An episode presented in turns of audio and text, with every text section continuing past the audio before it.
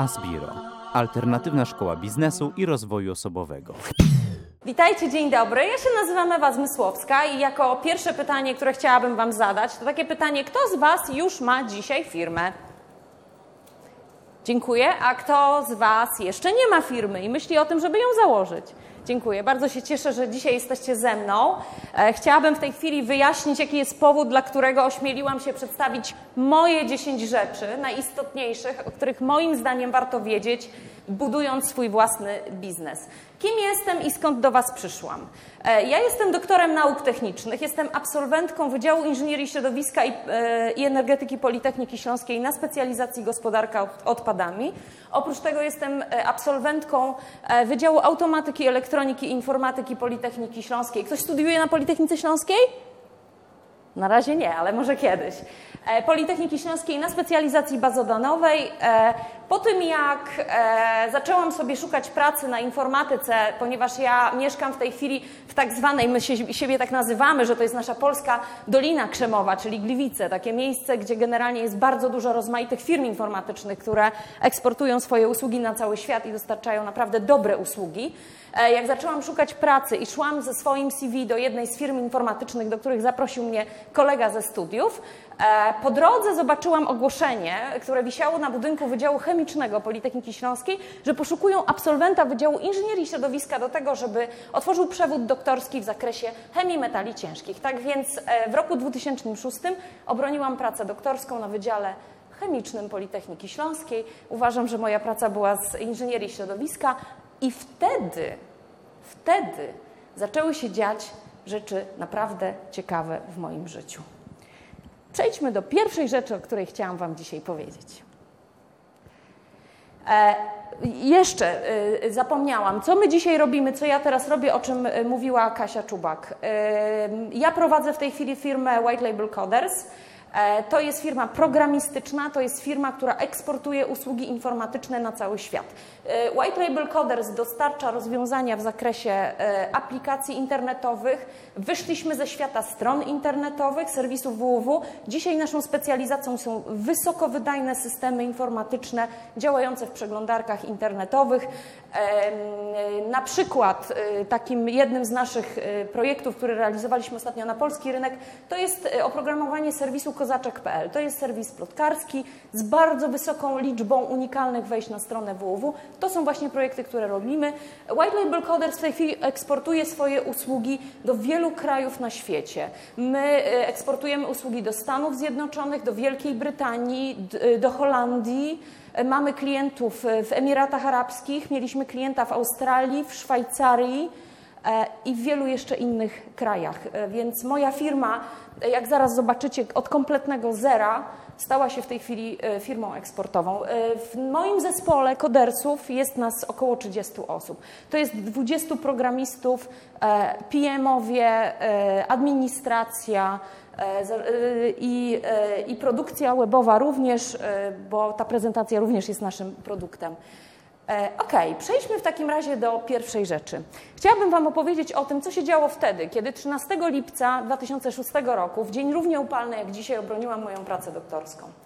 Wielu z nas idzie na studia dlatego, że interesuje nas obszar, w którym chcemy studiować. Ja przynajmniej do takich ludzi należałam. Czy jest na sali ktoś, kto poszedł na studia tylko dlatego, że te studia konkretne go interesowały? Bardzo dużo, więc mam wrażenie, bardzo dużo ludzi, więc mam wrażenie, że to będzie u Was rezonowało, co teraz powiem. E, kiedy obroniłam moją pracę doktorską, mój szef, e, pan profesor Jerzy Ciba, zaproponował mi pracę na uczelni, natomiast postawił jeden warunek. Powiedział o tym, że muszę pojechać na staż do Stanów Zjednoczonych na dwa lata, na tak zwanego postdoka, po to, żeby tam przeprowadzić kolejne badania, które miały być podstawą mojej habilitacji. I odpowiedziałam szefowi, że niestety nie jestem zainteresowana ze względu na fakt, że miesiąc później wychodzę za mąż i chciałabym zostać w Polsce, ponieważ mój mąż jest właścicielem firmy informatycznej. Mój mąż Paweł Zmysłowski w tym czasie był już po dyplomie z informatyki i wraz ze swoim kolegą prowadził firmę informatyczną. I wszystko byłoby, moi drodzy, w porządku, gdyby nie to, że myśmy się pobrali, e, pojechaliśmy w podróż poślubną, do Londynu, bo to był 2006 rok. To był taki czas, kiedy bardzo dużo Polaków szukało pracy swojej w Londynie i miejsca dla siebie w Londynie. E, chodziliśmy po ulicach Londynu i dochodziły do nas z Polski coraz to gorsze informacje na temat firmy Pawła, z której po ślubie mieliśmy żyć. No bo przecież ja zrezygnowałam z mojej pracy w Stanach i pracy na uczelni, tak? Więc generalnie robiłam tylko dobre wrażenie. Na pewno nie robiłam jakiegoś biznesu czy pieniędzy czy innych rzeczy. Natomiast okazało się, że w czasie trzech tygodni naszego, naszej podróży poślubnej firma informatyczna mojego męża po prostu się rozleciała w pył. Ze względu na to, że dwuosobowa firma informatyczna nie jest w stanie się utrzymać bez supportu, który w tym momencie był akurat w podróży poślubnej. Logiczne, prawda? Ha!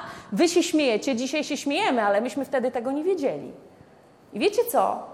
Ja nigdy nie zapomnę tej rozmowy, którą z Pawłem przeprowadziliśmy, chodząc po ogrodach Kensington w Londynie. Czy ktoś był w Londynie w Kensington? Ha! No to wiecie, jak, tam, jak to tam wygląda, jak jest pięknie i zielono. Nigdy nie zapomnę tego wrażenia, kiedy myślałam o tym, że tak naprawdę chyba do Polski nie mamy po co wracać. No bo mieliśmy trochę pieniędzy z wesela, to było wszystko.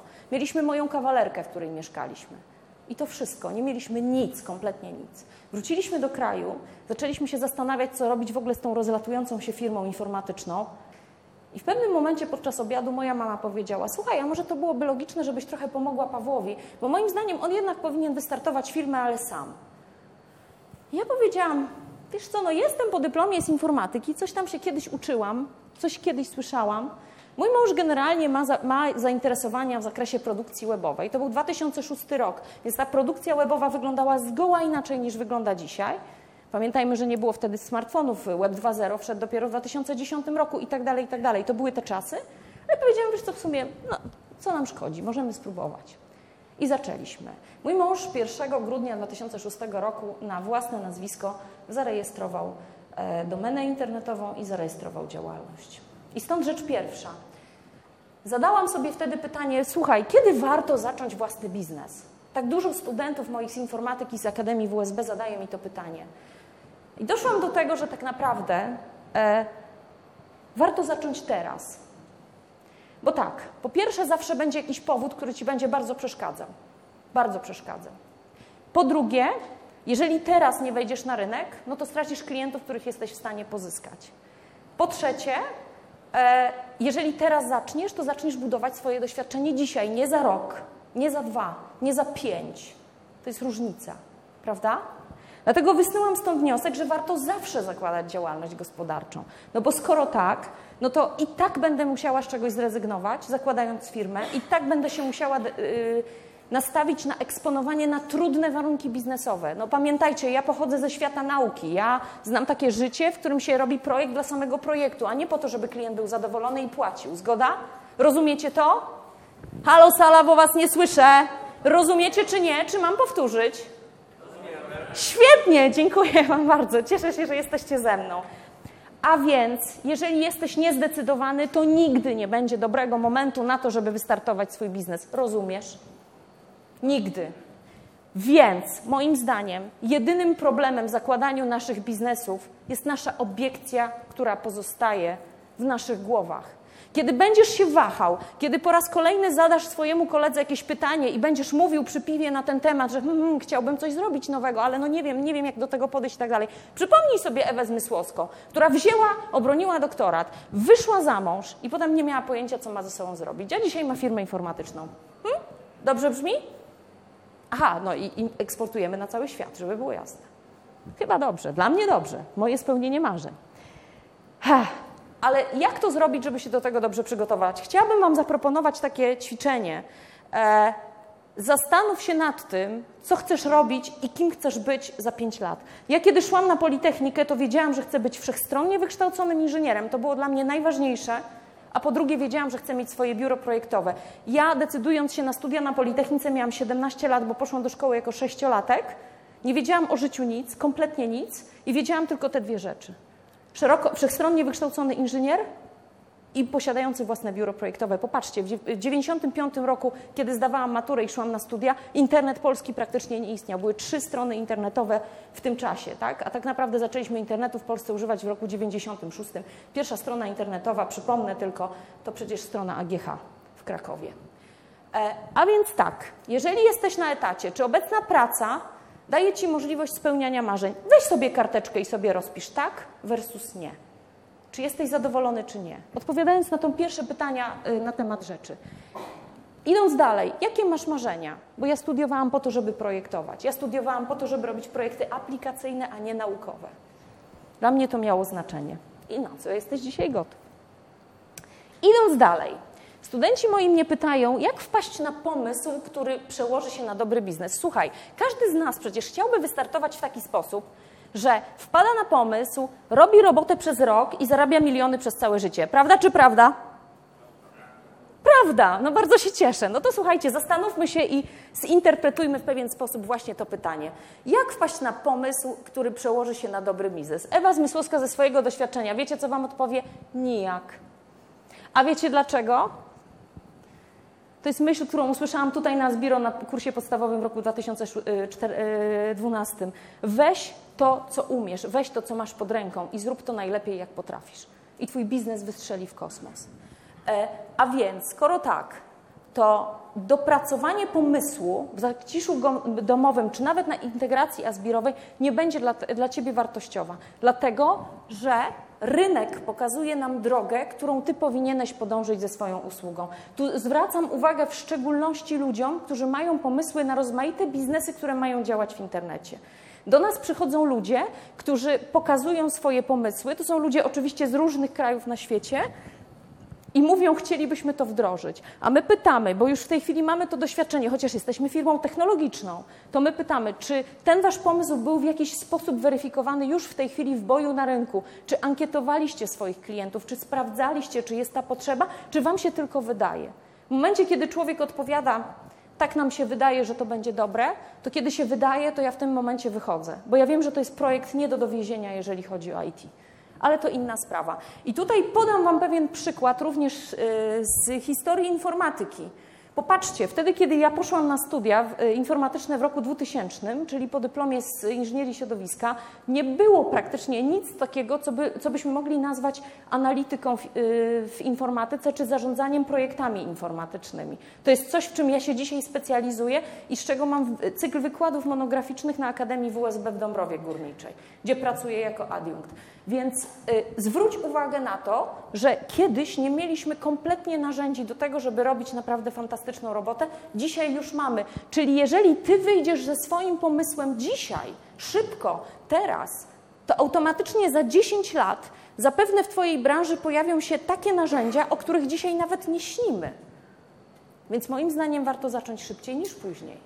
Ale to jest moje zdanie. Jestem ciekawa, co Wy będziecie o tym myśleli. Okay. Kolejne pytanie moich studentów z Akademii WSB, a także pytanie, które się bardzo często y, przewija na naszych integracjach. Super, super Ewka, ale skąd wziąć pieniądze na start? No, niektórzy z żartem odpowiadają, no ty przynajmniej po weselu to może miałaś jakieś pieniądze. Nic bardziej mylnego, moi drodzy. No jak się zrobiło wesele i się zapłaciło za wszystko, to się generalnie ma w kieszeni tylko wiatr. E, ale również tutaj na Zbiro poznałam taką genialną myśl. Ja podejrzewam, że to jest cytat z Briana Tracy'ego, ale nie jestem pewna. Przeczytajmy ją razem. Kreatywność ludzka najlepiej wyzwala się w sytuacji braku gotówki. Co o tym sądzicie? Zgadzacie się. Bardzo się cieszę, że się zgadzacie, bo ja początkowo myślałam, że to nie jest prawda. I powiem Wam, czemu tak myślałam. E, kiedy założyliśmy tą naszą firmę informatyczną z moim mężem, to mój mąż bez mojej wiedzy poszedł, wyobraźcie sobie, straszne, to jest po prostu coś strasznego, co on zrobił. Bez mojej wiedzy poszedł do sklepu informatycznego, sklepu ze sprzętem IT i wyobraźcie sobie, wiecie co zrobił? Kupił laptopa na raty. Kupił laptopa na raty, myśmy nie mieli pieniędzy. Był grudzień 2006 roku. To, co mieliśmy, widzicie na obrazku, to jest moja kawalerka, e, tu jest pianino mojego męża, a tutaj jest nasza firma informatyczna. Popatrzcie, tu jest laptop, widzicie to? To jest ten laptop kupiony na raty. On przyniósł wtedy tego laptopa do domu i, i, uśmiechnięty po prostu wniósł karton do, do domu, położył go mniej więcej tutaj, bo ta kawalerka ma 27 metrów, w związku z czym to po prostu nie ma miejsca na nic. Położył karton i powiedział, kupiłem laptopa. Ja mówię, świetnie, ale za co? On mówi, no to no, nie mamy pieniędzy, więc kupiłem na raty. Ja mówię, jak to kupiłeś na raty? No ale jak na raty? Skąd my zapłacimy za tego laptopa?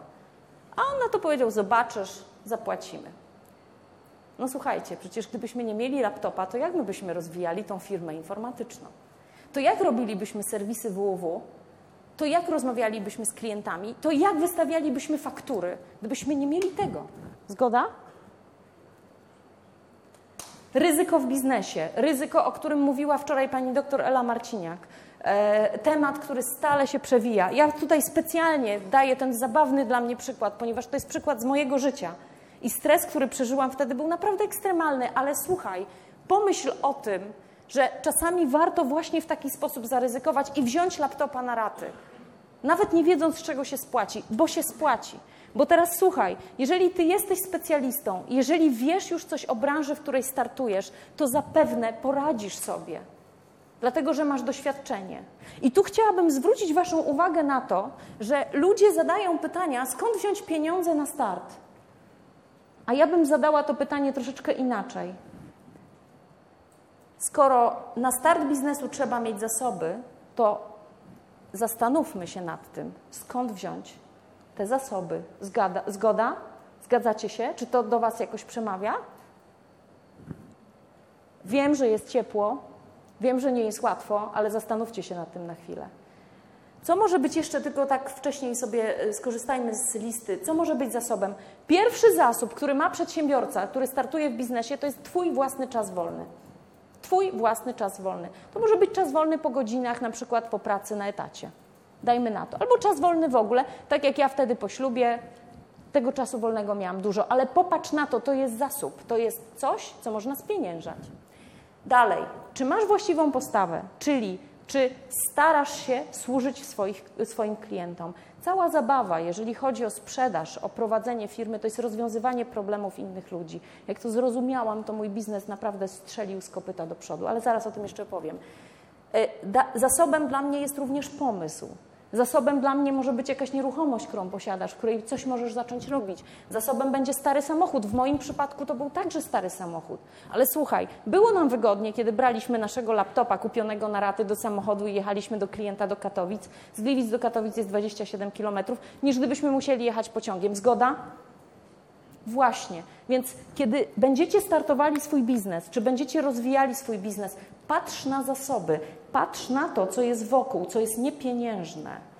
E, T. Harv Eker powiedział na szkoleniu Millionaire Mind Intensive kiedyś, nigdy w życiu, nigdy pro, pro, y, pieniądze nie są problemem. Nigdy pieniądze nie są problemem.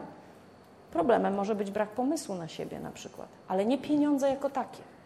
Więc nie pytajmy o pieniądze, myślmy o zasobach. I teraz w jaki sposób się zastanowić e, nad tym, co ja tak naprawdę mam? Moje kluczowe pytanie, które ja bym tutaj zadała, to jest e, w jaki sposób mógłbyś zacząć pomagać ludziom, rozwiązując ich problemy? Jeszcze raz, w jaki sposób mógłbyś zacząć pomagać ludziom, rozwiązując ich problemy? Moim zdaniem w biznesie chodzi tylko i wyłącznie o rozwiązanie problemu innej osoby. Przypominam, jestem firmą, my jesteśmy firmą technologiczną, my jesteśmy firmą programistyczną, my rozwiązujemy problemy rozmaitych klientów, natomiast zawsze stawaj do rozmowy z Twoim klientem z tejże właśnie perspektywy. Poznaj jego problem. Zobacz, ile ktoś jest w stanie zapłacić Ci za rozwiązanie tego problemu. Oczywiście wcześniej zbadaj, czy jesteś w stanie rozwiązać ten problem ale znaj problem swojego klienta i go za to skasuj. I teraz, żeby troszeczkę się rozwinąć, ja bym zaproponowała książkę Timothy'ego Ferrisa. Nie wiem, czy znacie, to jest zupełnie nowa publikacja Narzędzia Tytanów. Czy ktoś czytał na przykład czterogodzinny tydzień pracy? Masa ludzi. Zachęcam Was do tej książki. Jest ona naprawdę fajna i ciekawa. Jest napisana na zasadzie wywiadów i historii z ludźmi, którzy zrobili rozmaite ciekawe rzeczy. E, zachęcam Was do tego, żebyście tą właśnie książkę przeczytali. Idźmy dalej. Rzecz czwarta. No dobrze, no dobrze, no ale to heh, brakuje ci pieniędzy na rozwój, czyli chcesz zrobić coś większego. Jednak często tak jest, że już musisz kupić pewne usługi na rynku. E, nie wiem, pozycjonowanie serwisu www, serwis www jako taki, e, który pokaże Twoją ofertę, wiele innych rzeczy. To już nie jest kwestia organizacji takich e, zasobów podstawowych, na podstawie których możesz zacząć działać, ale już zaczynamy się lekko tutaj rozwijać to chciałabym Wam zaproponować również z naszego doświadczenia y, historię, może i dla Was ona będzie inspirująca. E, mój mąż, kiedy studiował informatykę i był pasjonatem i jest do dzisiaj pasjonatem informatyki, to były czasy, myśmy studiowali w latach 95-2000, Paweł obronił pracę magisterską w 2001 roku. E, I to był czas, kiedy nie było masowego dostępu do internetu. Ja wiem, że trudno to sobie dzisiaj wyobrazić, ale to był taki czas. I metodą na rozwiązanie tego problemu było podłączenie kablem skrętką e, domów fizycznie do internetu. I praca takiej osoby, która takie podłączenia wykonywała, polegała na tym, że się po prostu brało wiertarkę, brało się drabinę, brało się łopatę, kopało się rów, do rowu wprowadzało się skrętkę, przewiercało się przez y, fundament budynku taki otwór, przez który można było tą skrętkę przepchać. Następnie wyprowadzało się skrętkę, zakładało się gniazdko, czasami się jeszcze konfigurowało router i w ten sposób działał, internet w domku. E, mój mąż wtedy mieszkał na osiedlu domków jednorodzinnych. Tych domków na osiedlu było około 100. I on podłączył oso prawie osobiście prawie wszystkie te domki. Okazało się po kilku latach, że taka amatorska sieć komputerowa ma bardzo konkretną wartość. I w momencie, kiedy myśmy się zorientowali, że na usługi informatyczne jest generalnie rynek, że będziemy się chcieli rozwijać, że będziemy chcieli zatrudniać pracowników, że w nowy sposób będziemy chcieli pozyskiwać naszych klientów, doszliśmy do wniosku, że ta amatorska sieć komputerowa, która wymaga serwisu, wymaga zatrudnienia już do, dodatkowego pracownika, o czym też, też zaraz opowiem, e, wymaga pewnej obsługi, może być świetnym zasobem, którą bardzo szybko można spieniężyć. I teraz co myśmy zrobili? Myśmy tą sieć sprzedali komuś większemu, kto zaczął dostarczać na osiedlu domków jednorodzinnych w Ptasie Dzielnicy w Gliwicach, zaczął dostarczać internet.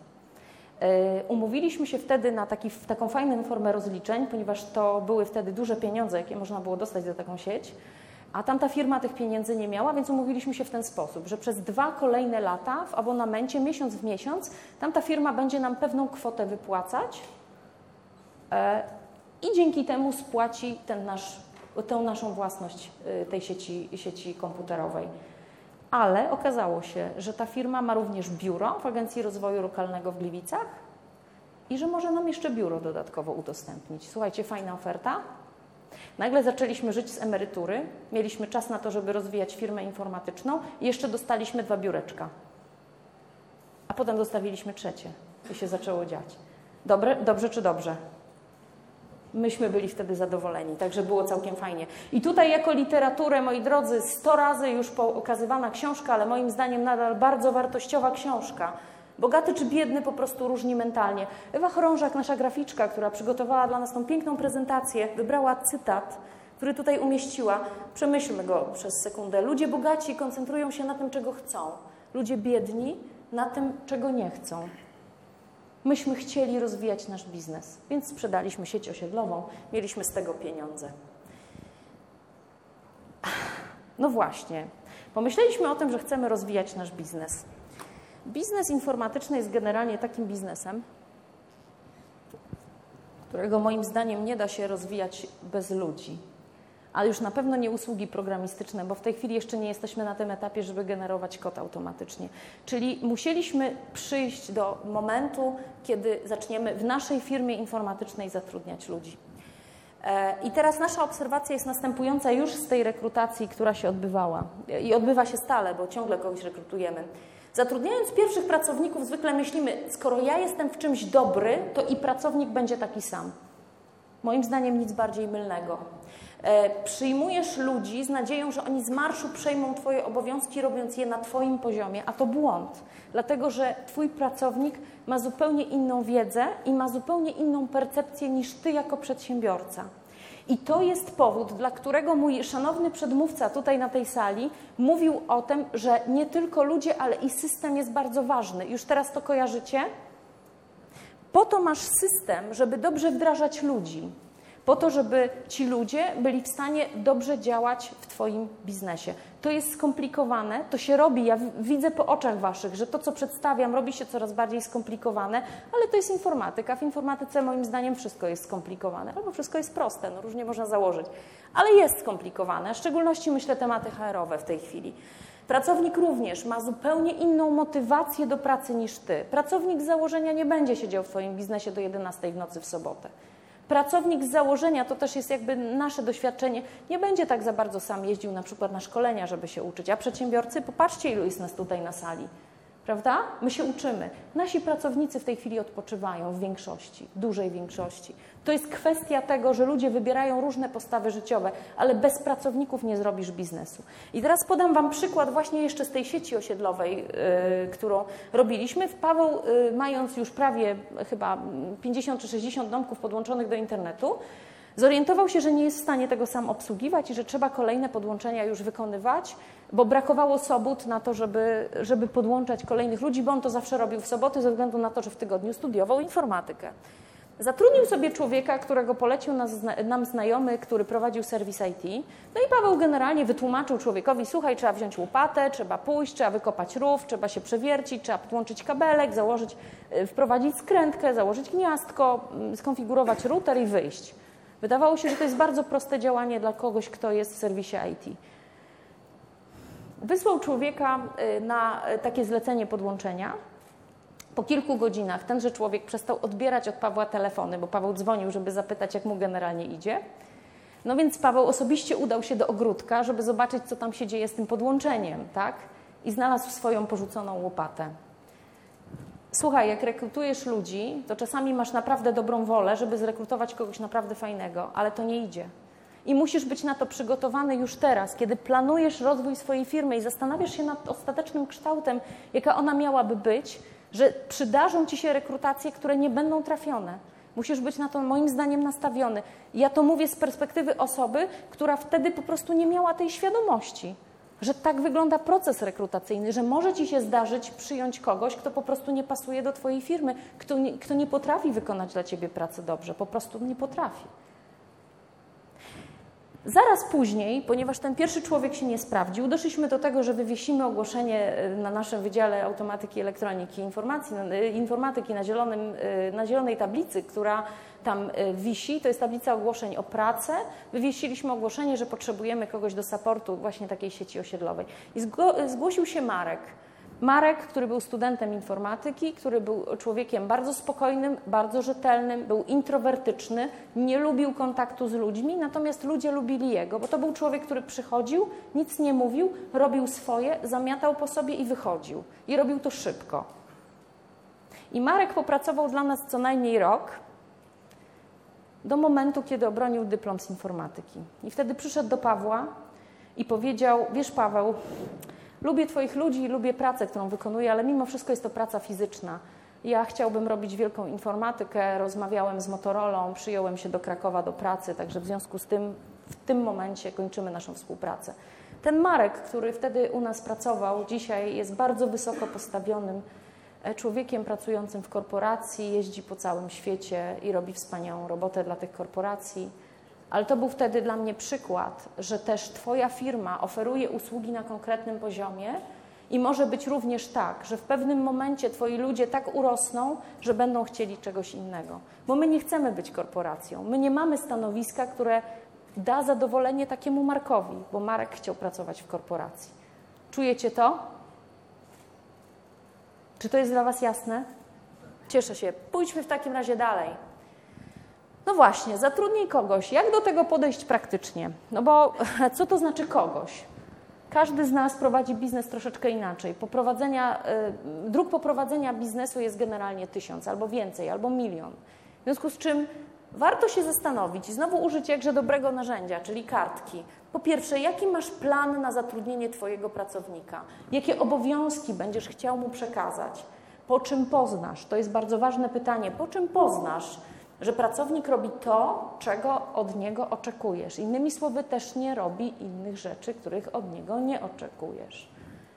Czy masz procedurę u siebie w firmie, w jaki sposób wprowadzisz go w obszar działania firmy? Ludzie generalnie, którzy się zatrudniają do nowej pracy, zwykle przychodzą z bardzo dobrymi intencjami chcą robić coś naprawdę fajnego, kupili nas jako firmę, widzą, że jest w niej wizja, że jest w niej coś naprawdę wartościowego. W związku z tym zadaj sobie pytanie, czy ty jesteś przygotowany na przyjęcie dobrego pracownika. Bo dobry pracownik bardzo szybko się zorientuje, czy ma do czynienia z dobrą firmą. Odwołuje się do Marka ponownie. tak? My nie jesteśmy Motorolą i nigdy nie będziemy, natomiast on w pewnym momencie doszedł do wniosku, dobrze, ja nie będę chodził całe życie po ogródkach i nie będę kopał rowów i nie będę podłączał kabli. Rozumiecie to? Myślę, że jest to istotne, dlatego tutaj to pokazałam jako piątą rzecz. Idźmy dalej. Rzecz szósta. I co się zdarzyło w naszej firmie programistycznej, kiedy już mieliśmy pracowników i nagle się okazało, że już nie możemy brać wszystkich zleceń tak, jak braliśmy wcześniej. Ja tu robię już oczywiście taki, taki mały komentarz pod zmianę, która za moment y, w tej mojej drodze nastąpiła. Natomiast póki co jeszcze pracujemy dla polskich klientów. Zorientowaliśmy się, moi drodzy, że po pierwsze nas nie stać na to, żeby robić każde zlecenie, ze względu na to, że sprzedajemy czas pracowników, a nie tylko własny. Słuchaj, jest ogromna różnica pomiędzy tym, czy ty sprzedajesz własny swój czas, który masz, czy ty sprzedajesz czas pracownika. Dlaczego? Dlatego, że pracownikowi musisz płacić, czyli on generuje koszt. Za swój własny czas ty sobie no, zapłacisz, jak będą pieniądze, no to będą, tak? Ale pracownikowi, jeżeli jesteś poważnym pracodawcą, ty musisz płacić. W szczególności, kiedy masz tą osobę na umowie o pracę, tak? To tutaj to już masz e, kodeks, który bardzo dokładnie określa, w jakich warunkach ty możesz tego człowieka zatrudnić i kiedy jesteś mu winien wynagrodzenie. I te pieniądze na wynagrodzenie, sorry, musisz zorganizować sam. To jest właśnie kwestia przedsiębiorczości również. Bardzo istotna sprawa. I kiedy my zorientowaliśmy się, że nasze koszta lawinowo rosną ze względu na to, że jak wszyscy wiedzą, wynagrodzenia w IT są naprawdę bardzo wysokie, to jest moim zdaniem uzasadnione, bo jest to trudna branża, jest to skomplikowana branża i bardzo dobrze, że tak jest. Natomiast skoro tak, to nie każdego klienta na nas stać. Idąc dalej, Zespół potrzebuje rozwoju. Słuchajcie, jeżeli tworzysz zespół inżynierów, kto z Was generalnie świadczy usługę profesjonalną? Czyli kto jest prawnikiem, kto jest informatykiem, kto jest dentystą, lekarzem, kto z Was? No, mamy trochę ludzi. E, to jest temat związany z takim wewnętrznym jakby PR-em organizacji. Kiedy zatrudniasz ludzi, którzy chcą dobrymi specjalistami, a tylko takich Wam życzę, to pamiętajcie o tym, że ten zespół będzie potrzebował rozwoju. Oni potrzebują dobrych tematów do tego, żeby byli w stanie się na nich rozwijać, bo to są inżynierowie. Oni nie chcą stać w miejscu. To są ludzie, którzy chcą budować stale coś nowego i nowego. I teraz Ty, jeżeli chcesz swoją organizację rozwijać, to musisz bardzo zadbać o to, żeby oni robili dobre projekty. Naprawdę fajne projekty. Idąc dalej, teraz moim zdaniem już są takie czasy i to wynika z mojej prywatnej obserwacji. Pracownicy chcą budować własne doświadczenie zawodowe i będą to robić w Twojej firmie albo poza nią. Czyli to już nie są czasy takiego pełnego etatyzmu, kiedy człowiek przychodzi, robi 8 godzin i wychodzi. No w IT już tak nie jest. Każdy inżynier chce się pochwalić fajnym portfolio projektów, które realizował. Każdy, każdy z moich pracowników tak? Skoro tak, skoro w takim razie y, y, ja mam z nimi współpracować i oni mają pracować dla mnie, to ja dla nich muszę być sexy i te moje projekty muszą dla nich być sexy.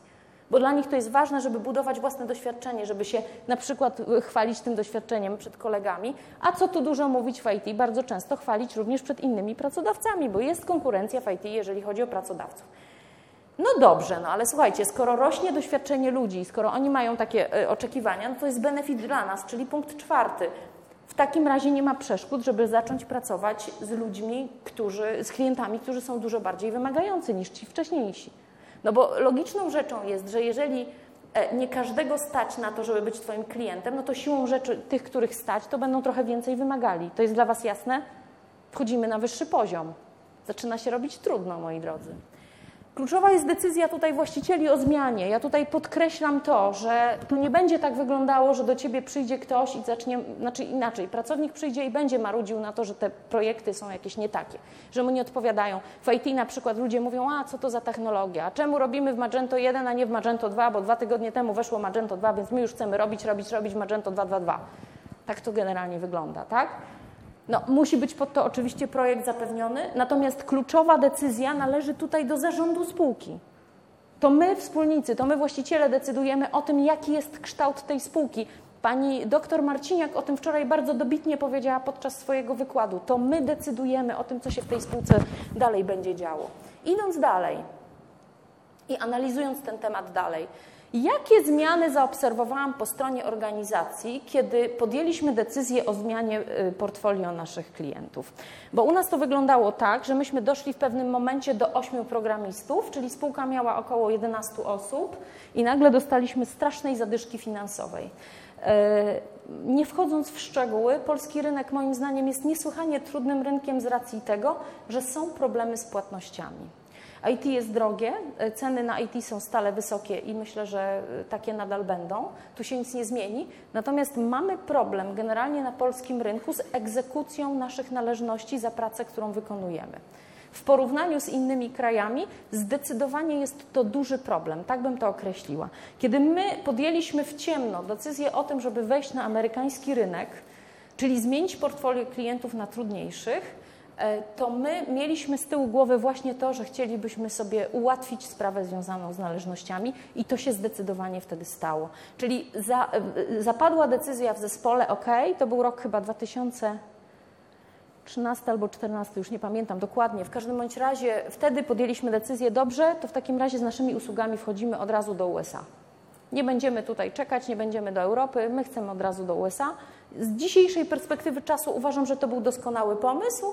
A jak to wyglądało właśnie, kiedy dokonywaliśmy tej zmiany? Po pierwsze, kiedy zapadła decyzja i ją zakomunikowaliśmy, to nasi pracownicy nagle się wystraszyli, bo, bo, cały czas była retoryka taka, my jesteśmy świetni, my tu możemy robić fantastyczną rzecz i tak dalej, bla, bla, bla. I w tym momencie oni się zorientowali, że teraz to bla, bla, bla będzie bardzo mocno weryfikowane. Rozumiecie to? Trudniej jest pracować dla Stanów, trudniej jest konkurować usługami na rynku światowym niż na rynku tylko polskim. Po drugie, poprawił się cash flow ze względu na to, że zaczęliśmy po prostu więcej zarabiać na tym, co wykonywaliśmy, co produkowaliśmy.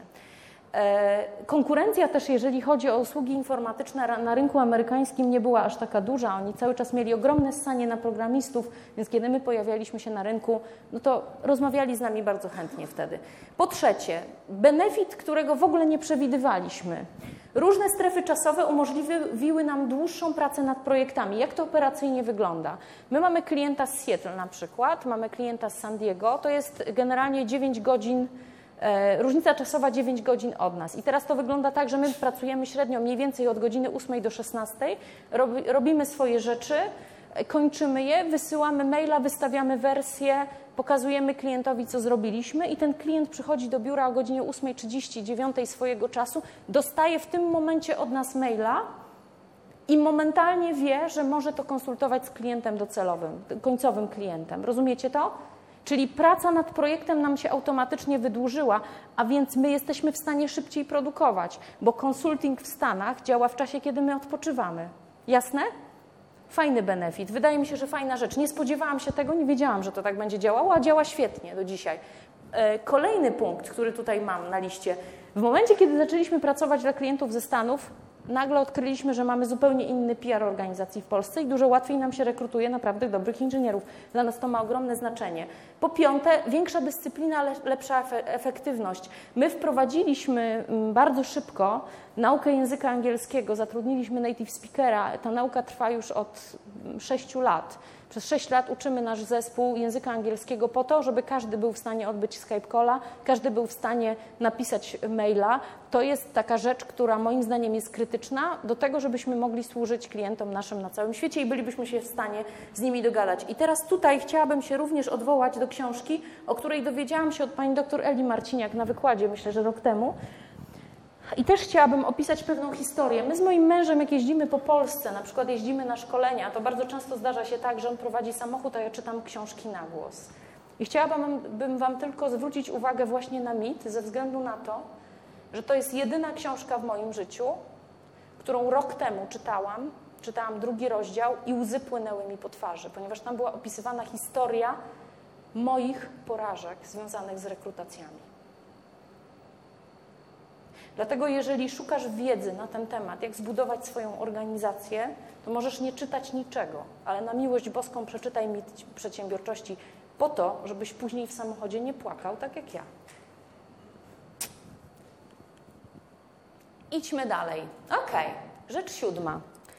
Nadmiar gotówki i brak wiedzy, jak, jak e, inwestować Zaczęliśmy się zastanawiać, co z tą firmą informatyczną można zrobić jeszcze lepszego, no bo generalnie weszliśmy na rynek w Stanach.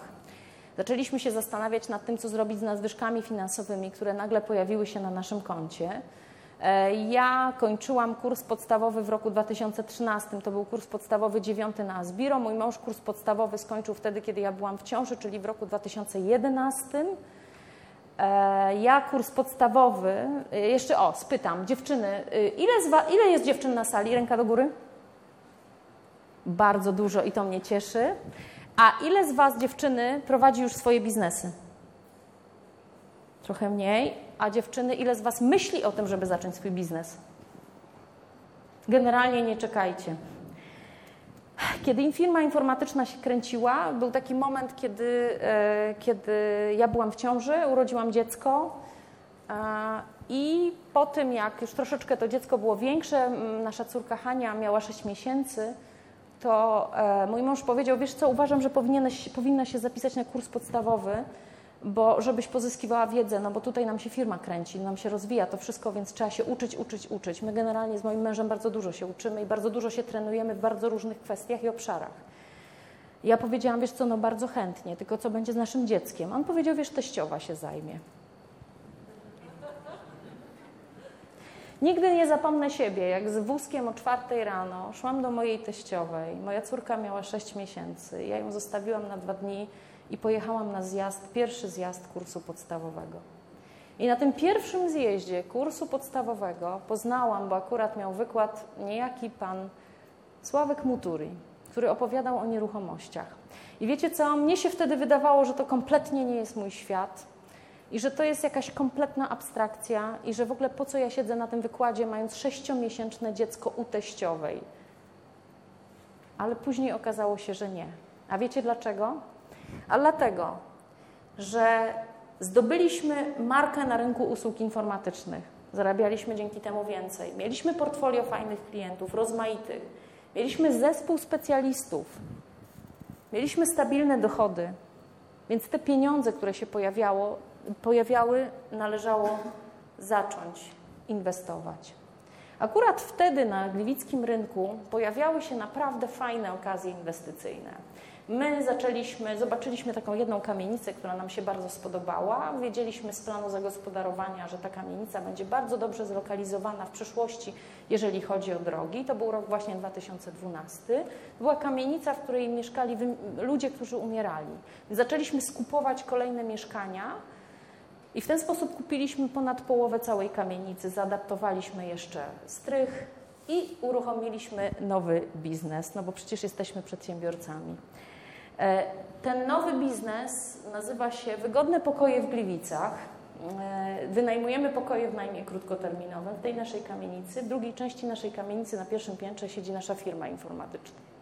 Dla mnie ogromną zaletą tej lokalizacji jest to, że ja siedzę we własnym biurze, ze względu na to, że ja wcześniej przerabiałam trzy lokalizacje biura i ciągle było tak, że właściciel budynku, właściciel budynku zawsze coś tam. Jak nie, nie pozwalał zmienić koloru ścian, to na przykład y, klimatyzacji nie było albo czegoś innego. Kiedy siedzisz we własnym budynku, czy we własnym biurze, czy we własnym lokalu, to sam decydujesz o jego kształcie. Więc my, mając lokale, uruchomiliśmy najem krótkoterminowy, więc jak będziecie w Gliwicach, to pamiętajcie, wygodne pokoje w Gliwicach. Szybko dorobiliśmy się tam fajnej marki i oceny 9 na Booking. To jest dość wysoka ocena, także jestem z tego dumna. To jest nasz drugi biznes. No a firma informatyczna siedzi u siebie na pierwszym piętrze. Mamy swoje biura, mamy tam luz, jest nam tam wygodnie. No właśnie, no ale skąd to się wszystko wzięło? To się wzięło stąd, że jeździliśmy i słuchaliśmy rozmaitych wykładów.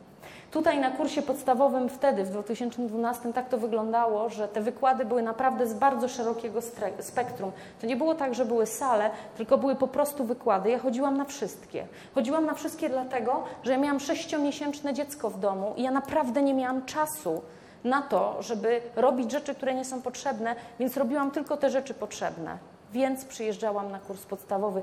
Tutaj się uczyłam. Bardzo mocno wtedy korzystałam z networkingu z wykładowcami i z networkingu pomiędzy ludźmi w grupie. Słuchajcie, chciałabym Wam powiedzieć, że y, później, sześć lat później, kiedy skończyliśmy kursy obydwoje, ja i Paweł, My mamy dzięki temu fantastycznego klienta ze Stanów Zjednoczonych, który został nam polecony przez naszego kolegę, który mieszka w tej chwili w Singapurze. Tu na kursie podstawowym tego człowieka poznaliśmy. E, mało tego, w tej chwili wchodzimy na rynek norweski dzięki temu, że pojawiła się osoba z kursu podstawowego, która się do nas odwołała i powiedziała: Hej, myśmy chyba, Paweł, myśmy chyba robili kurs podstawowy siódmy albo ósmy. Nie dogadali się, czy to był siódmy czy ósmy, ale zaczynamy się dogadywać co do biznesu w Norwegii, więc chyba fajnie, nie? Więc pamiętaj o tym, jak siedzisz teraz tutaj na tej sali, że tu może siedzieć osoba, która za kilka lat przyniesie ci fantastyczny kontrakt do Twojej firmy. Pod warunkiem, że będziesz widoczny, pod warunkiem, że będziesz aktywny, pod warunkiem, że będziesz gotów służyć. Odwołuję Was w tej chwili do postawy, do zasobu, który macie w sobie, bo postawa nie kosztuje ani złotówki w stosunku do innych. Rozumiecie to? Czy to jest dla Was jasne? Świetnie, to się cieszę. W takim razie idźmy dalej.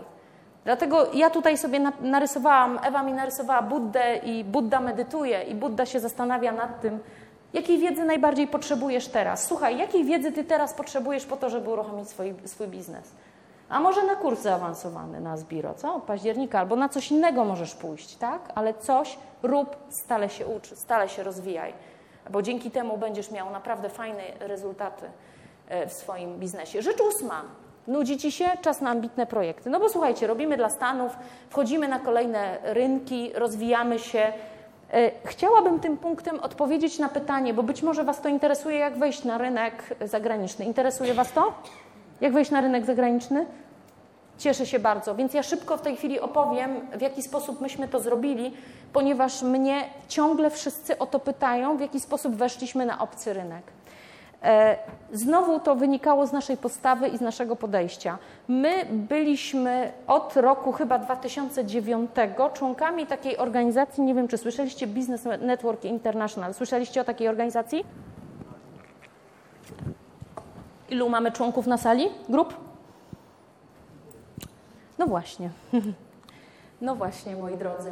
E, zachęcam Was, zachęcam Was do BNI, dlatego że byłam członkiem e, grupy, jestem założycielem grupy, pierwszej grupy, e, która była założona poza miastem wojewódzkim, czyli myśmy założyły z moimi koleżankami, które miały również małe dzieci, założyłyśmy grupę gliwicką po to, żeby rozwijać swój biznes i wspierać się wzajemnie. Ta grupa działa do dzisiaj. Ja członkiem grupy byłam przez 3 lata. Mój mąż był członkiem grupy, grupy przez 9 lat. To był kapitalny benefit w momencie, kiedy myśmy zaczęli wchodzić na rynek amerykański. I teraz co myśmy zrobili? E, BNI umożliwia kontakt pomiędzy członkami grupy, grupy na całym świecie. Jest taka, taki wewnętrzny system, e, z którego wtedy akurat nikt nie korzystał, bo nikt nie widział w tym potencjału. Nazywa się ten system BNI Connect.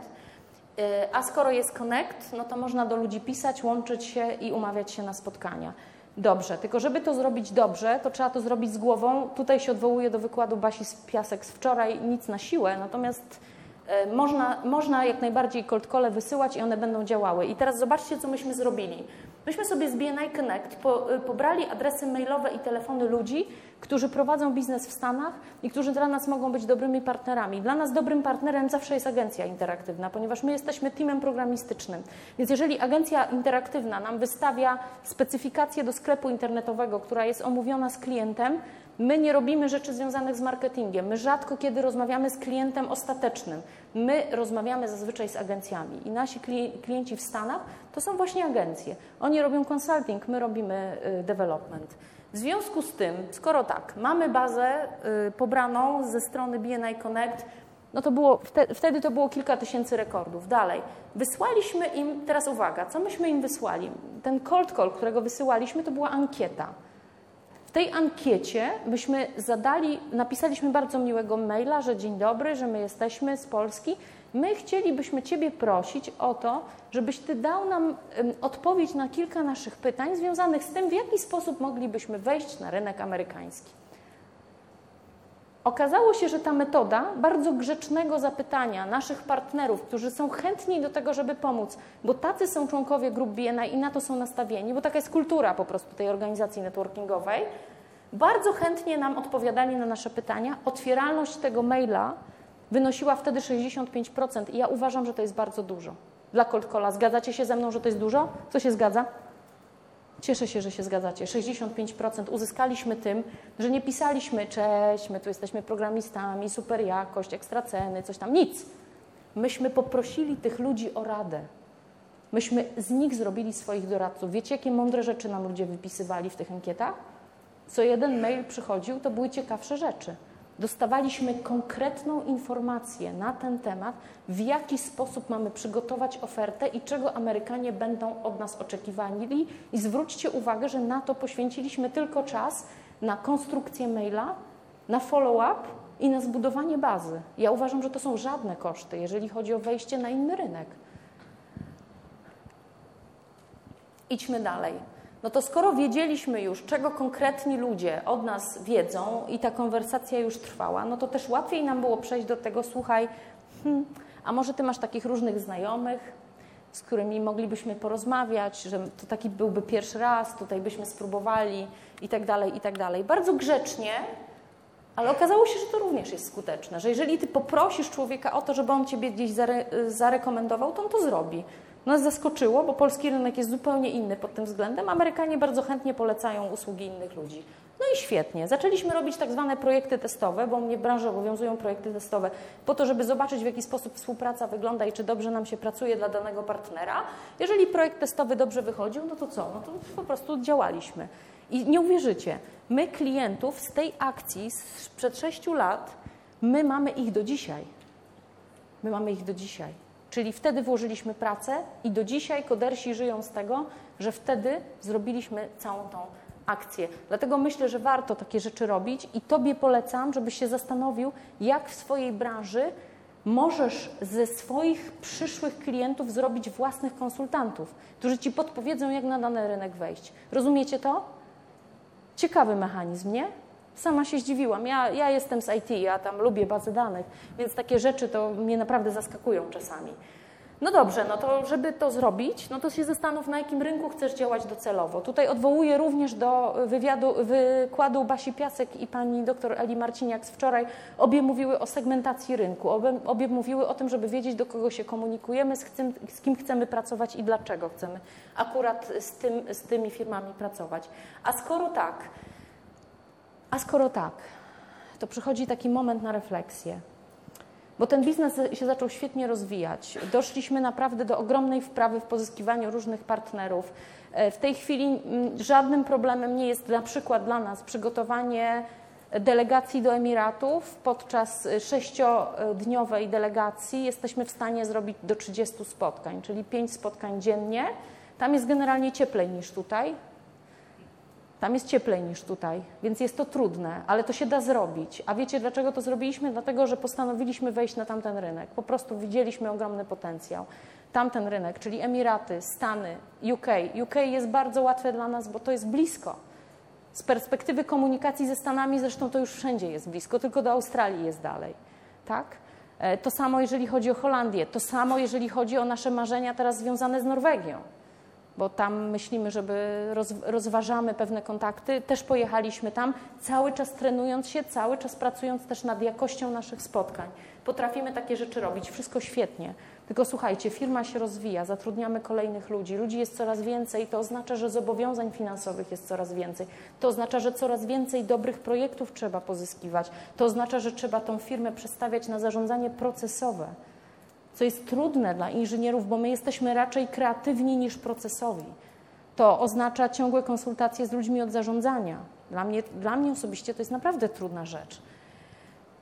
I przychodzi taki moment, i przyszedł taki moment, kiedy byliśmy już naprawdę bardzo zmęczeni, kiedy już nam się w głowie kręciło od tych wszystkich szkoleń, od całej tej pracy, od tego wszystkiego, co robiliśmy, kiedy nasze zdrowie i moje, i mojego męża Pawła zaczęło podupadać. A to dlatego, że nie zrobiliśmy sobie przestrzeni na to, co kochamy. Nie było miejsca na hobby, bo była firma. I tym punktem, rzeczą dziewiątą, chciałabym Was przestrzec, e, że warto rozwijać swój biznes, ale warto to robić nie za wszelką cenę, bo potem pojawiają się naprawdę bardzo wysokie tego koszty. My też pochodzimy z pokolenia, które wychowało się jeszcze w komunizmie i my pamiętamy te czasy, kiedy kiedy nic nie było w sklepach, sklepy były po prostu puste. Ja osobiście to pamiętam. To bardzo mocno człowieka uwarunkowuje na pracę, pracę, pracę, pracę, więcej, więcej, więcej, więcej.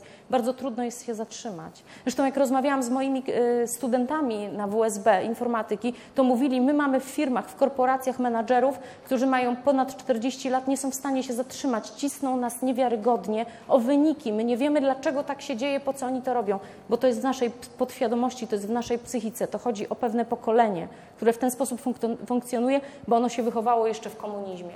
Czyli to jest, pojawia się w pewnym momencie, może Wam się pojawić taki zaklęty krąg. To jest moment, kiedy trzeba zacząć działać z tym tematem bardzo mocno. Czyli odpowiedz sobie na pytania, czy Ty dbasz o siebie, co robisz poza pracą, czy dbasz o swoje zdrowie, e, w jaki sposób spędzasz e, czas, e, czy ten czas, który masz w swoim życiu, czy to, co robisz, Cię napędza, czy rozładowuje twoje, y, Twoją energię, Twoje baterie. E, biznes jest bardzo wymagający. Im dalej idziesz, tym jest w moim odczuciu trudniej. Przynajmniej, przynajmniej ja to tak widzę, bo ciągle muszę się uczyć nowych, trudniejszych dla mnie rzeczy. Teraz, no właśnie, organizacja prawie 30-osobowa, przechodzimy na takie zarządzanie bardziej procesowe, na procedury, na różne inne tego typu rzeczy to jest zmiana, o której pani Ela Marciniak mówiła. Te rzeczy, o których swoją drogą ona wczoraj mówiła na skalowaniu biznesu, to są rzeczy w moim odczuciu, które są jeszcze przede mną. Więc ja dopiero się będę uczyła tego, o czym ona już wczoraj Wam opowiadała na wykładzie. Bo co innego też opowiedzieć na wykładzie, jeżeli się to zrobiło, e, a co innego też to zrobić. I teraz my, jeżeli chcemy rozwijać swoje firmy i w ten sposób decydujemy, to my to będziemy musieli robić. Bo jeżeli chcesz pozostać w zarządzie swojej firmy, jeżeli chcesz być prezesem, jeżeli chcesz kierować tą spółką, to ty to musisz zrobić. To pracownicy tego za ciebie nie zrobią. Dobrze jest, jeżeli masz uczciwego wspólnika, ale ze wspólnikami bywa bardzo różnie. Ktoś z Was ma doświadczenie ze wspólnikami? A ilu z Was ma tylko dobre doświadczenia ze wspólnikami? Wspaniale, bardzo się cieszę. Jest Was bardzo wielu. Bywałam już na wykładach w miejscach, gdzie nikt wtedy nie podnosił ręki. OK, i to ostatnie pytanie, które ja sobie zadaję często, czy ja stale aktualizuję oprogramowanie? To oprogramowanie, które jest pomiędzy jednym uchem a drugim uchem. Czy to, co robię, to, co myślę, y, to, co planuję sobie, czy to mnie wspiera? Czy wartości, które wyznaję, absolutnie odpowiadają wsparciu mnie samej? Czy wartości, które wyznaję, działają na moją korzyść, czy mi przeszkadzają. Z tymi, które przeszkadzają, trzeba sobie radzić. To jest bardzo, myślę, ważna sprawa i dlatego o niej tutaj mówię. No a skoro tak, to zastanawiałam się nad tym, co jest tak naprawdę na moim etapie rozwoju firmy najistotniejsze i czym chciałabym ten dzisiejszy wykład właściwie zakończyć i podsumować. Na tym etapie, na którym my jesteśmy dzisiaj, my odrabiamy bardzo mocną lekcję ze sprzedaży. Polecam tutaj i odwołuję się po raz kolejny oczywiście do wczorajszego wykładu Basi Piasek, która jest na pewno wybitnym specjalistą od sprzedaży. Natomiast chciałabym tą sprzedaż pokazać Wam w troszeczkę innym e, kontekście, ze względu na to, że my sprzedajemy usługi profesjonalne. My nie sprzedajemy produktów jako takich, tylko usługę. Ile jest firm usługowych w tej chwili na sali? Bardzo dużo. Więc to będzie do Was. E, jak czytałam fantastyczną książkę Psychologię sprzedaży Briana Tracy'ego, ja w ogóle bardzo wierzę w Briana Tracy'ego. Byłam na jego szkoleniach. E, na szkoleniu Brian Tracy padło pytanie z sali. To było szkolenie, które się odbywało chyba w Złotych Tarasach wtedy. To, były, to było też wtedy, kiedy zaczęłam na Zbiro przyjeżdżać. Brian, powiedz nam, co powoduje, że dochodzi do sprzedaży i co tak naprawdę sprzedaje. To było kluczowe pytanie. A Brian na to odpowiedział, wiecie co sprzedaje? Wszystko sprzedaje.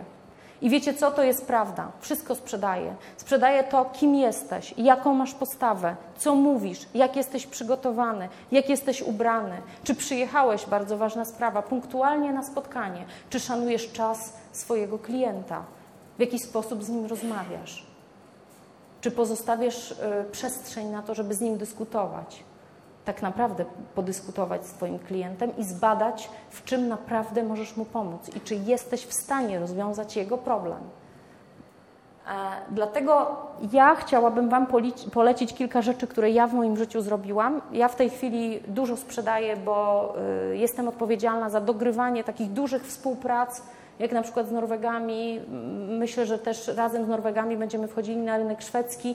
Tam ja już będę operowała. Ja już nie jestem takim salesem, który jeździ na spotkania z polskim klientem i załatwia temat jednego projektu. Ja już w tej chwili załatwiam portfolio, czyli mówimy o wynajmowaniu, czy wypożyczaniu, czy zespołów całych, czy realizacji wielu różnych projektów jednocześnie w wielu różnych zespołach. To są tego typu współprace, więc dla mnie bardzo fajna sprawa. Ale co ja zrobiłam, żeby do tego e, do etapu dojść? Pierwsza sprawa, jaką kiedyś powiedział nam e, nasz przyjaciel, a zarazem mentor Mike Musil, właściciel bardzo dużej firmy nieruchomościowej ze Śląska, mm, powiedział do nas: Pamiętaj o tym, żeby umieć sprzedawać po to, żeby być partnerem do rozmowy z Twoimi sprzedawcami. Mało kto, mało kto, to może przesadzam, ale są ludzie, którzy tego kompletnie nie rozumieją. Jest bardzo dużo ludzi, którzy mówią, wyoutsourcujemy sprzedaż i jakoś to będzie. No jakoś to może będzie. Ty musisz być partnerem dla Twojego sprzedawcy, bo sprzedawca eksponuje się na stres. To po pierwsze. Po drugie, sprzedawca ma pełną informację na bieżąco od klientów, jeżeli jest dobrym sprzedawcą, o jakości Twojej usługi. To jest bardzo ważna sprawa. To jest powód, dla którego warto stale i wciąż jeździć na spotkania. I gdybyście pojecha y, pojechali na szkolenie na przykład Blaira Zingera, to usłyszelibyście tam, że on razem z takim człowiekiem, który się nazywa, nie wiem czy kojarzycie nazwisko, nazywa się Robert Kiyosaki oni z Blairem, to Robert Kiyosaki, no to chyba znacie jego książki. Znacie czy nie? Trochę ludzi przeczytało. Kto nie czytał Roberta Kiyosakiego i gościa nie kojarzy? Przeczytajcie. Myślę, że warto. E, I na szkoleniu e, Blair Zinger powiedział, my z Robertem Kiyosakim stale robimy sobie sprzedażowe sparingi. Blair Zinger, polecam książkę Psy Sprzedaży, kontra Robert Kiyosaki. Tacy ludzie stale ćwiczą się w sprzedaży. Więc co dopiero my, prawda? No dobrze, no ale żeby to zrobić, no to co trzeba zrobić? No po pierwsze trzeba przeczytać trochę książek. To może być Brian Tracy, który mnóstwo fantastycznych i dobrej jakości książek wypuścił o sprzedaży. Po drugie to może być chociażby Psy sprzedaży Blaira Zingera. Może też polubicie tą książkę. Po drugie, no, żeby mieć jakieś umiejętności praktyczne, to warto pójść na szkolenie z negocjacji. Ja uważam, że szkolenie z negocjacji, szczególnie takie trudne szkolenie, to każdemu się naprawdę przyda. Warto to robić. To nie jest tylko kwestia czytania, to jest kwestia treningu. Ty się musisz w tym wprawić, żeby umieć to robić, żeby później dobrze wychodziło u klienta. Najlepiej jest z mojej perspektywy brać takie szkolenia i takie warsztaty, po których będziecie wychodzili spoceni i będziecie w stanie się na szkoleniu skonfrontować z własnymi słabościami. Dlaczego? Dlatego, że jeżeli to się odbędzie na zamkniętej sali, w zamkniętej grupie, to nic złego się nie stanie. Natomiast będzie fatalnie, jeżeli pójdziesz do klienta, nie będziesz umiał tam zrobić u niego dobrej roboty i stracisz kontakt, na który pracowałeś jakiś czas. Rozumiecie to? Warto, żebyście to zrobili, chociaż szkolenia z negocjacji jest tym lepsze, im jest trudniejsze do przejścia. Im lepszy szkoleniowiec, tym mocniej eksponuje ludzi na rozmaite działania. E, nie będę mówiła nic więcej, po prostu to zróbcie, przejdźcie przez to i będzie dobrze. Stale trenować, mieć skrypty, mieć wzory maili, mieć wzory komunikatów. Tutaj odwołuję oczywiście do świetnego wykładu wczorajszego Basi Piasek. Ona dokładnie pokazała to, rozwinęła to, co ja tutaj sobie zanotowałam. Po czwarte, co na tamtym wykładzie nie padło, a uważam, że jest ważne w szczególności, jeżeli chodzi o usługi profesjonalne. Nie deleguj sprzedaży na ludzi zbyt szybko, właśnie po to, żebyś ty się dobrze wprawił, żebyś ty potrafił naprawdę dobrze sprzedawać. E, dla kogo jest bardzo niewygodne to, co mówię w tej chwili? A kto jest szczęśliwy na tej sali, na samą myśl, żeby jeszcze nie delegować sprzedaży, chociaż tak bardzo chcecie? Okej. Okay. Tak czy tak, ja proponuję ze własnego doświadczenia nie deleguj sprzedaży zbyt szybko, właśnie dlatego, że jesteś wtedy u klienta, wiesz, co klient mówi, wiesz dokładnie, czego klient oczekuje. To jest aktualizacja oprogramowania także po stronie firmy. No bo słuchaj, jeżeli ty nie pójdziesz do e, klientów, to tam sprzedawcy ci będą różne rzeczy opowiadali o tym, jak jest u klientów, że jest łatwo, że jest trudno. Sprzedawcy zwykle mówią, że nie jest tak za bardzo łatwo i tak dalej, i tak dalej. Będziesz słuchał opowieści, ale to będzie zawsze opowieść z konkretnej perspektywy konkretnego człowieka, a nie twojej. A to ty jesteś przedsiębiorcą, to ty decydujesz. Być może warto wejść w zupełnie nowy produkt, o którym Twoi klienci już mówią i o ten produkt proszą, ale Twoi sprzedawcy tego po prostu nie wychwycą. Ty jako przedsiębiorca jesteś w stanie to zrobić. Dlatego warto, żebyś się stale trenował. I jeszcze dla przypomnienia i dla takiego ogólnego podsumowania, 10 rzeczy, o których warto moim zdaniem wiedzieć, budując własny biznes. Przejdźmy przez to jeszcze raz. Może będziecie mieli pytania, dlatego dla przypomnienia jeszcze zrobiłyśmy ten slajd. Kiedy zacząć własny biznes? Moim zdaniem zawsze jest na to dobry moment. Zawsze będą jakieś poważne przeszkody, dla którego nie powinniście robić tego teraz. Natomiast warto je, myślę, przewalczyć. Po drugie, jak wpaść na pomysł, który przełożyć y, się na dobry biznes? No tylko takie rzeczy robi się w boju, tylko wtedy, kiedy jest po prostu, jesteś u klienta swojego, siedzisz, słuchasz, on do ciebie mówi, a ty myślisz nad tym, w jaki sposób zaktualizować i polepszyć swoją ofertę. Jak zacząć, skąd wziąć pieniądze na start? Szukaj zasobów pozapieniężnych. Po czwarte, brakuje Ci pieniędzy na rozwój, no to rozejrzyj się, czy nie masz czegoś do spieniężenia na szybko. Po piąte, zatrudnij kogoś. Po pierwsze, dlatego, żeby rozwijać własne umiejętności, po drugie, żeby się już zacząć w tym momencie skalować, bo przecież o pracowników się skalujemy. Po szóste, masz już pracownika, zatem nie każdego klienta stać na to, by był Twoim klientem, czyli musisz zacząć panować nad cashflow. Po siódme, nadmiar gotówki, brak wiedzy, jak ją, jak y, ją inwestować. Pojedź człowieku na szkolenie i się dowiedz, co zrobić z nadmiarem gotówki, żeby później nie było wpadki w momencie, kiedy dojdzie do kryzysu, a nasi koledzy z innych sal, szczególnie z sal finansowych, powtarzają, że kryzysy przychodzą cyklicznie. Słyszeliście takie zdanie, że kryzysy przychodzą cyklicznie? Właśnie, no więc się szykuj zawczasu. I to szykuj się wtedy, kiedy masz pieniądze. E, nudzi ci się? No to zrób coś wreszcie ambitnego, zrób coś dla świata, zrób coś, co będzie spektakularne, wielkie, piękne, duże. Zrób coś naprawdę ambitnego. Każdego z nas stać na to, żeby zrobić coś naprawdę super. Jestem przekonana, być może czasami trzeba tego poszukać w sobie lub w zespole, ale na pewno warto to zrobić. Po dziewiąte, biznes rozwija się świetnie, a ty nagle zauważasz, że nie masz z tego radości. No dobrze, a co ty tak naprawdę z tego biznesu dla siebie masz? Czy to, co masz, to jest naprawdę to, czego oczekiwałeś? Czy to, co otrzymujesz od biznesu, tak naprawdę ciebie wspiera? Zastanów się na chwilę czy to jest właściwa droga. Po dziesiąte, z mojej osobistej perspektywy i mojego etapu w firmie, odrób dobrze lekcje ze sprzedaży. Stań się dobrym sprzedawcą, nawet kiedy jesteś inżynierem, nawet kiedy jesteś prawnikiem, nawet wtedy, kiedy jesteś dentystą czy endokrynologiem. Umiej się sprzedać. Nauczysz się sprzedawać tylko i wyłącznie w boju. To klienci ci pokażą Twoje słabości.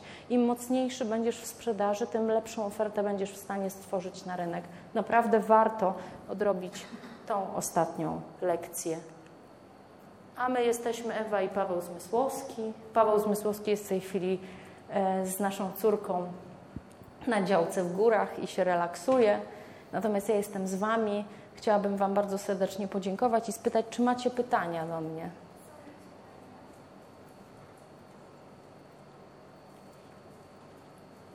To co? Chcielibyśmy bardzo, bardzo Ewie podziękować za wspaniały.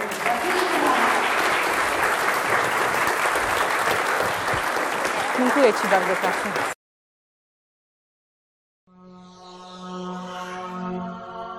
Asbiro. Alternatywna szkoła biznesu i rozwoju osobowego.